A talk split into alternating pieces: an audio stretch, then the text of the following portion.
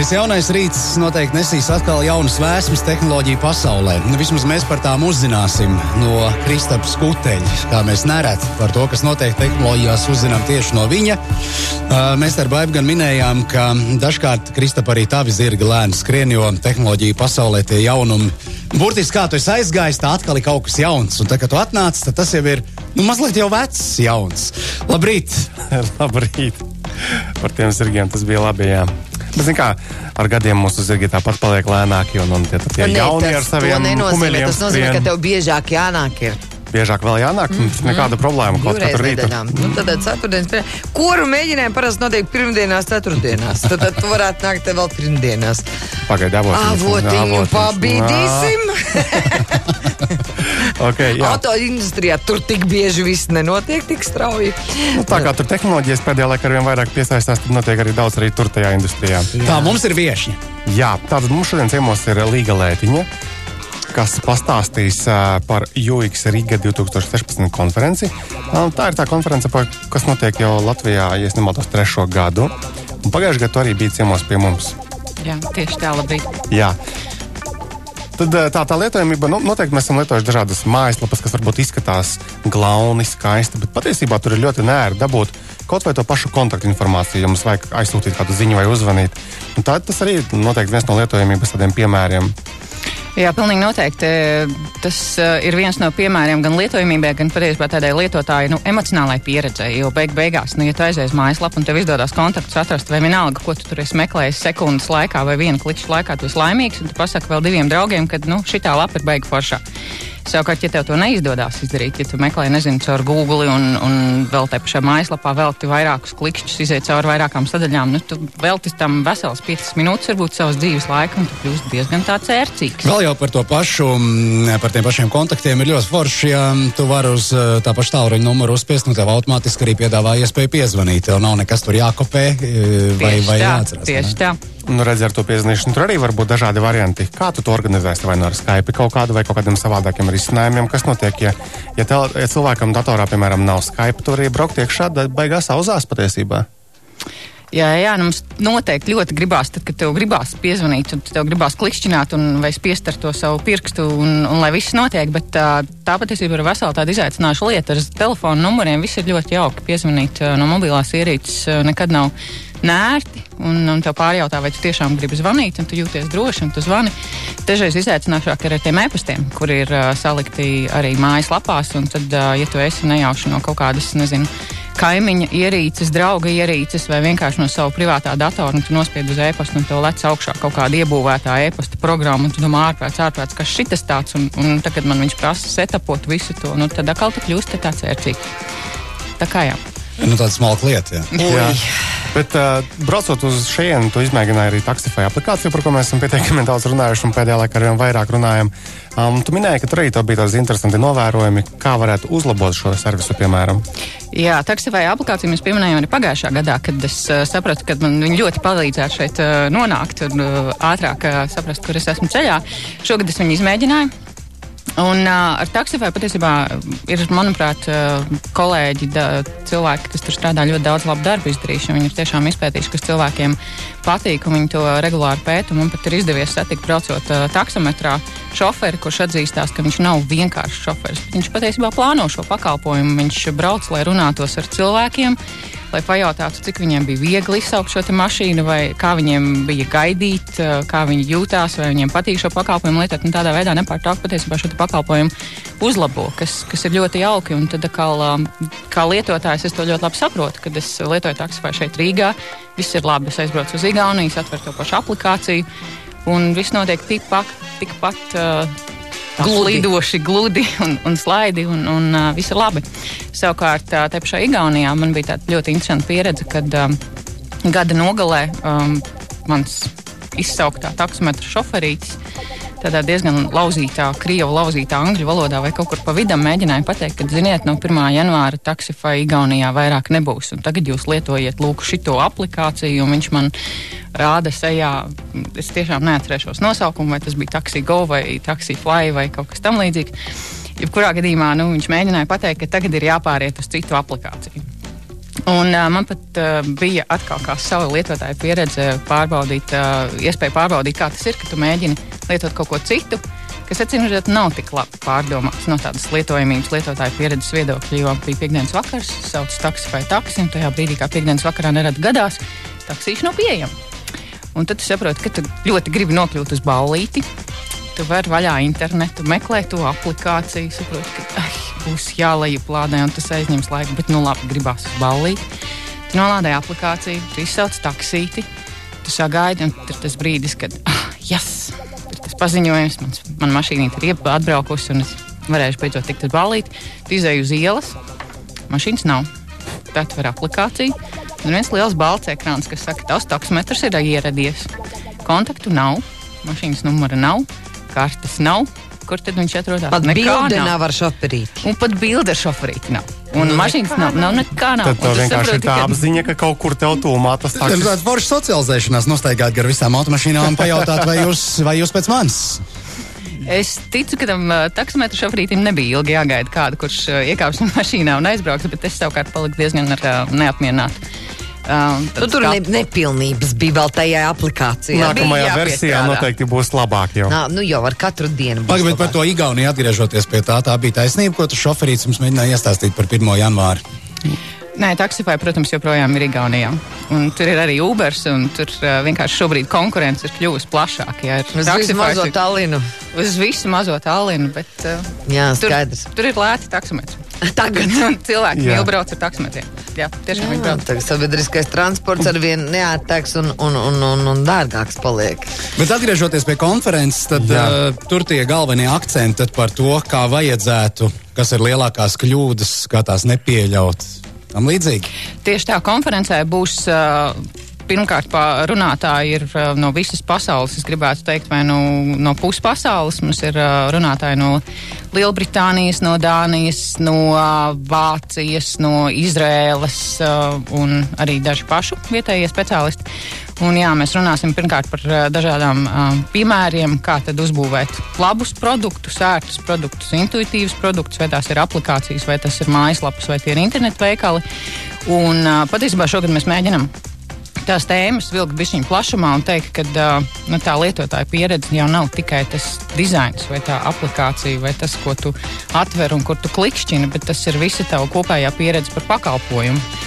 Jā, kā, kurā kā varētu ļoti uzteikt kā piemēru mūsu pašu uh, mobiliju kur katrs noteikti, kas lieto mobili, ir saskāries ar situāciju, cik rērti mobilī nospiest to pogu un sākt apmaksu. Jā, tas Un ir kaut kas katram ir- kolosāls, patiešām piekrītu. Katram ir kādreiz aizmirsies nospiest to stop pogu, un tad nu, jūs saņemat zvanu. Es, es esmu saskārusies ar ļoti atsaucīgu kolektīvu.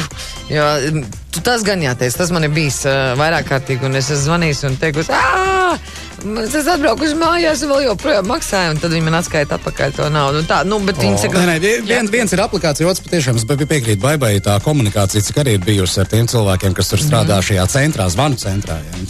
Tā Labi atlasīts personāls. Vismaz man pagaidām ļoti pozitīva pieredze, bet viņi gan beigās parasti piesaka, nu, nu tā vairs nedariet, tas mums nav vērti.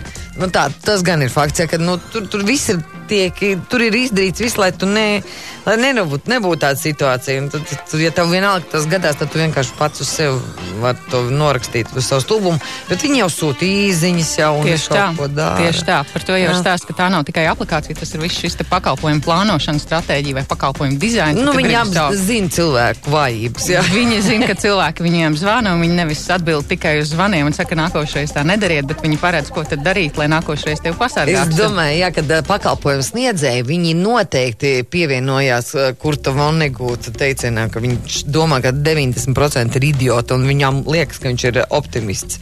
Es domāju, ka tie, kas sniedz šos pakalpojumus, viņi, viņi tiešām lēnām, bet stabili, nu, pie šī viedokļa arī paliek. Ko, ko es esmu darījusi, aizbraucot mājās un saprotot, ka pie visa, pie visa, visa, ko viņi piedāvā, es vienalga esmu aizmirsusi elementāras darbības veikt. Nu, jā.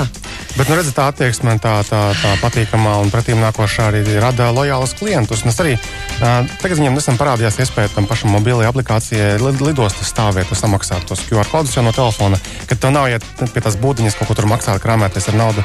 Es zinu, ka cilvēks sajūsmā par to pašu norēķināšanos, braucot ar jūrmālas vilcienu vai iebraucot jūrmālā iebraucot sezonas jūrmalā laikā. galā, Vai, um, šie pakalpojumi, kas ļoti atvieglo tavu dzīvi, jā, un, un servis ir lielisks. Jā, un tas, ko es arī pieķēros pie domas, ka, tad, kad man nedarbojās, tur nezinu, kāpēc tur nelasījās tas, tas čekiņš.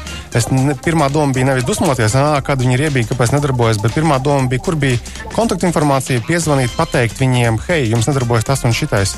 Jo, ja būtu tai, tai briesmīgajai taksi aplikācijai, piemēram, kaut kāda, nu mēs nezvanītu pieteikt, klau, nu lūdzu ielieciet vismaz karti kaut kādā iekšā. Mēs būtu dusmīgi, mēs izdzēstu laukā un nekad vairāk neatgrieztos tajā aplikācijā. Bet um, vēl jautājums. Uh, Tā tad būs kon konferences daļa. Tas ir kā vienkārši atnāk runātāji, norunā un viss, vai ir kaut kāda praktiskās nodarbības? Nē, mūsu konference ir būvēta vai veidota tieši ar to mērķi, lai viņi būtu ļoti praktiski katram atnācējam, gan dizainerim, gan programmētājam, gan nezinu, mazā interneta veikalā vai jebkura pakalpojuma īpašniekam, produktu vadītājiem, projektu vadītājiem, lai kā tu to nosauktu. Un tas, ko mēs darām, mēs pašā konferences dienā jau mēģinām miksēt gan šos starptautiskos runātājus, viņu runas un, un teorijas ar tādām ļoti praktiskām divu stundu darbnīcām, workshopiem, Tā runājot nav latviski. aplikācija papīra, tu kaut ko līmēsiet. Uh, workshopi vai šīs darbnīcas ir ļoti dažādas. Ir, uh, ir kur jā, veido prototipus, uh, skicē uz papīra, uh, līmē viņus kopā, mēģina uzzīmēt šos cilvēku nu, teikt, ceļus caur, caur pakalpojumu, kurā brīdī viņi dara ko, kurā brīdī viņi domā ko un kā tajā brīdī servis vai pakalpojums atbild.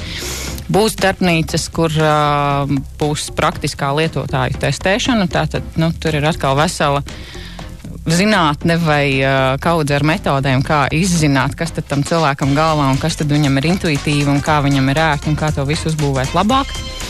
Un um, šogad mēs patiesībā pirmo reizi konferencēm esam paplašinājuši uz trīs dienām. Varētu tā teikt, ja ir viena šī galvenā konferences diena, kur ir runas un īsie workshopiņi. Un uh, vēl divi no mūsu super uh, jaukajiem runātājiem paliek papildus dienu. Un būs tāda pilnas dienas uh, workshop, jeb darbnīcas uh, cilvēkam, kas tiešām grib padziļināti apgūt noteiktas lietas. Tad uh, viena no tām darbnīcām būs par responsīvo dizainu. Uh, kur Vitālijas Frīmans, kurš ir uh, dizaineru programmētāja pasaulē, ļoti labi zināms kā responsīvā dizaina, nu, teju pamatlicējs vai, vai evaņģila, evaņģilizators. Uh, tiešām veselu dienu veltīs par to, kā, kā šo veiksmīgi responsīvo vai mobilām ierīcēm pielāgoto dizainu uzbūvēt no dizaina viedokļa, un pēc tam arī kā to kodā ielikt. Un tad, savukārt, tiem cilvēkiem, kas nav tik dziļi dizainā vai, vai pašā programmēšanā, tad būs uh, tāds Eriks Raiss no Dānijas. Ļoti attraktīvs runātājs, kurš ir sācis savu karjeru kā kino režisors Amerikā un tad nonācis līdz Eiropai un nonācis līdz lietojamībai, lietotāju pieredzē. Viņš savukārt pilnu dienu veltīs tam, lai vairāk varbūt produktu vadītājiem, um, īpašniekiem, projektu vadītājiem, nezinu, e-veikalu vadītājiem, e, e online produktu, kādu E-komercijas. biznesa īpašniekiem, e-komercijas īpašniekiem pastāstīt par tādiem nu, pamatlietojamības pamatprincipiem, ko tad ņemt vērā, tad, kad tu plāno savu saskārni dizainu veikalu. Un izklausās interesanti. Jā, kā mums vispār ir tiem lielajiem nu, tiem, tiem pakalpojumiem, kurus mēs ikdienā nu, itin bieži lietojam? Tas ir internetbanks, tas pats mobilī piemērs. Jā. Jums jau līdzi droši vien ir izveidojies kaut kāds priekšstats par to, nu, to, to, to mūsu uh, situāciju. Jums bieži sanāk tā, ka kaitina un kaut kas līdz galam nav novests tā kā vajadzētu. Man pašai? Jā. Nu, tas ir ā, patiesībā dažkārt ir tā, ka, ā, ja tu ikdienā mēģini strādāt ar šīm lietām, tu paliec īpaši acīgs un tāda vanaga acis uz visādām detaļām, un tad ļoti grūti novērtēt, cik tad, nu, katram, ā, katram cilvēkam tas ir kaitinoši pret to, cik es pamanu lietas, un, un dažreiz man liekas, ah, nu, kāpēc to nevarētu iztaisīt, izveidot savādāk. Bet ā, patiesībā ir tā, ka ā, ikdienas mēs katru dienu lietojam kaut ko citu, vai tās pašas tehnoloģijas attīstās, aplikācijas, ko mēs lietojam, ir kaut kādas citas. Un tās mūsu gaidas pret to internetu banku vai pret mājaslapu vai aplikāciju, viņas visu laiku mainās. Arī cik mēs paši kļūstam ar katru dienu steidzīgāki, tik mēs arī kļūstam neiecietīgāka pret to, ko mēs redzam sev priekšā. Tāpēc patiesībā nekad nekas īsti līdz galam nebūs gatavs. Un, ja viena lieta tu sataisīsi, tad, vai uzlabosi, tad vēl pēc mēneša, pēc gada jau būs lieta, kas kaitinās jau citu lietu. Nē, jums jāpiekrīt. Es, es atminos savus pirmos soļus tajā pašā interneta pasaulē. Tā bija datorzinību klase un gaidīt, kad atvērsies, piemēram, Delfu lapa. Mēs varējām pat pusminūti. Ja? Šobrīd jaunākie pētījumi, mēs ar Baibu arī šķiet vēl pavisam nesen ētrā runājam par to, ka cilvēks lielākā daļa uh, negaidīs desmit minūtes, līdz viņiem sāks rādīt uh, video, uz kuru viņi ir noklikšķinājuši. Ja tur tā ielāde uh, mazliet kavējās, cilvēks viņu vienkārši aizver un aizmirst. Google par milisekundēm cīnās šajā gadījumā, un tik tiešām tur pat milisekundes kaut kādas aizturas jau pie tiem apjomiem samazina krietni nu, procentuāli to, to, to lietojamību kaut kādu lietu.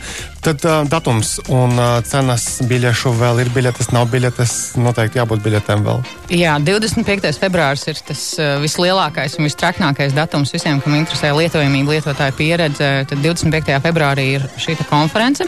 Ceturtdienā tas nozīmē pēc Divām nedēļām. Pēc divām nedēļām, Jā. ceturtdienā tieši tā. Tad konference ir pilna diena. Konference notiek Radisson Blue Hotel Latvijā. Biļešu cenas ir 130 eiro. Mēs esam mēģinājuši viņu turēt tādu pietiekoši demokrātisku cenu. Visiem vienādu, gan, gan tādiem, kas ir pašnodarbinātie dizaineri, gan, gan tādiem, kas strādā lielos uzņēmumos. Biļetes vēl ir, vēl tāda čupiņa maza ir. Un savukārt par šīm darbnīcām, ko es minēju iepriekš, tās ir viena ir diena pirms konferences, 24. februārī, otra ir diena pēc konferences, 26. februārī, un tur ir atsevišķa uh, maksa, tie ir 200 eiro par dienu. Tādiem, kas tiešām grib. Nu, mm -hmm. Varbūt kā atmaksājās beigās. Nē, nu tas, nav, tas, tas nav nekāds kino. Tas skaidrs. tas skaidrs. Labi, teiksim, paldies jums, Līga, un uh, paldies tev, Kristap. Varbūt ir kaut kas tāds, kas ir obligāti jāapsaka mūsu klausītājiem vēl no tehnoloģiju pasaules ārpus konferences. Jā, jā, tātad jāpaldies uh, Līgai, lai izdodas konferencē, un viņa, ka mēs arī tiksimies tur. Uh, šodien, ne, bet šonadēļ es biju vienā pasākumā, kurā Uldis Leiterts, tas kungs, jaunais cilvēks, kurš Infogram, viens no idejas tādiem līdzautoriem, paziņoja par savu jauno startup uzņēmumu, tāda fragmentika. Tad Dullis ir iedomājis tātad, veidot uzņēmumu, kas palīdzēs nu, tātad, citu web aplikāciju, web servisu veidotājiem atvieglot viņu dzīvi. Piemēram, ja viņi līdz šim testē, piemēram, vairākus maksājumu servisus vai vairākus mārketinga kaut kādus automatizācijas risinājumus, un katru reizi pamainot kaut ko, ir nepieciešamība nu, pārslēgties un, un kodēt vēl veselu mēnesi bez mazvai. Tad Uldis centīsies radīt ar to fragmentiku no tādu rīku, kas ļaus krietni ātrāk pārslēgties starp dažādiem maksājumiem. Piemēram, vienā reģionā PayPal darbojas, citā reģionā varbūt ar mobili var samaksāt kaut kādas lietas. Nu, viņš izpētījis, runājot ar ļoti daudziem startupiem pēdējo gadu laikā, ka tā ir lieta, kas ir nu, reāli līdz šobrīd pietiekami sarežģīta, laikietilpīga un dārga, un viņš redz, ka viņš varētu arī teiksim, atvieglot šo, šo te, nu, visu pasākumu. Un rudenī viņš organizēs tehnoloģiju konferenci Digital Natives Festival tepat Rīgā. Un Uldis tādā ziņā ir ļoti labs piemērs, ka viņš ir izskrējis pa visu pasauli, bet tik un tā viņš vienmēr atgriežas Latvijā. Un, uh, ļoti augstā godā tur arī nu, tās, tā, tās intereses, kas mums šeit ir lokālas, un uh, mēģina atvest arī lielus um, cilvēkus pasākumus pat uz Latviju. Tā kā paldies patiesībā viņam par to. Starp citu, replika tīri labi ir aizgājis tiem ceļiem, kas ar pie mums bija atnākuši ar to mani... monējā. monējā. monējā. Tā jā. jau ir. Tie, kas atnāk, tiem labi sanāk parasti. Pie mums, jā. Tie aiziet. Nāciet pie Sākot mums. Sākot ar Rerdoku un beidzot ar monējā. Jā. Lai jums visiem veicās. Paldies! Jā. Un atā. atā. atā.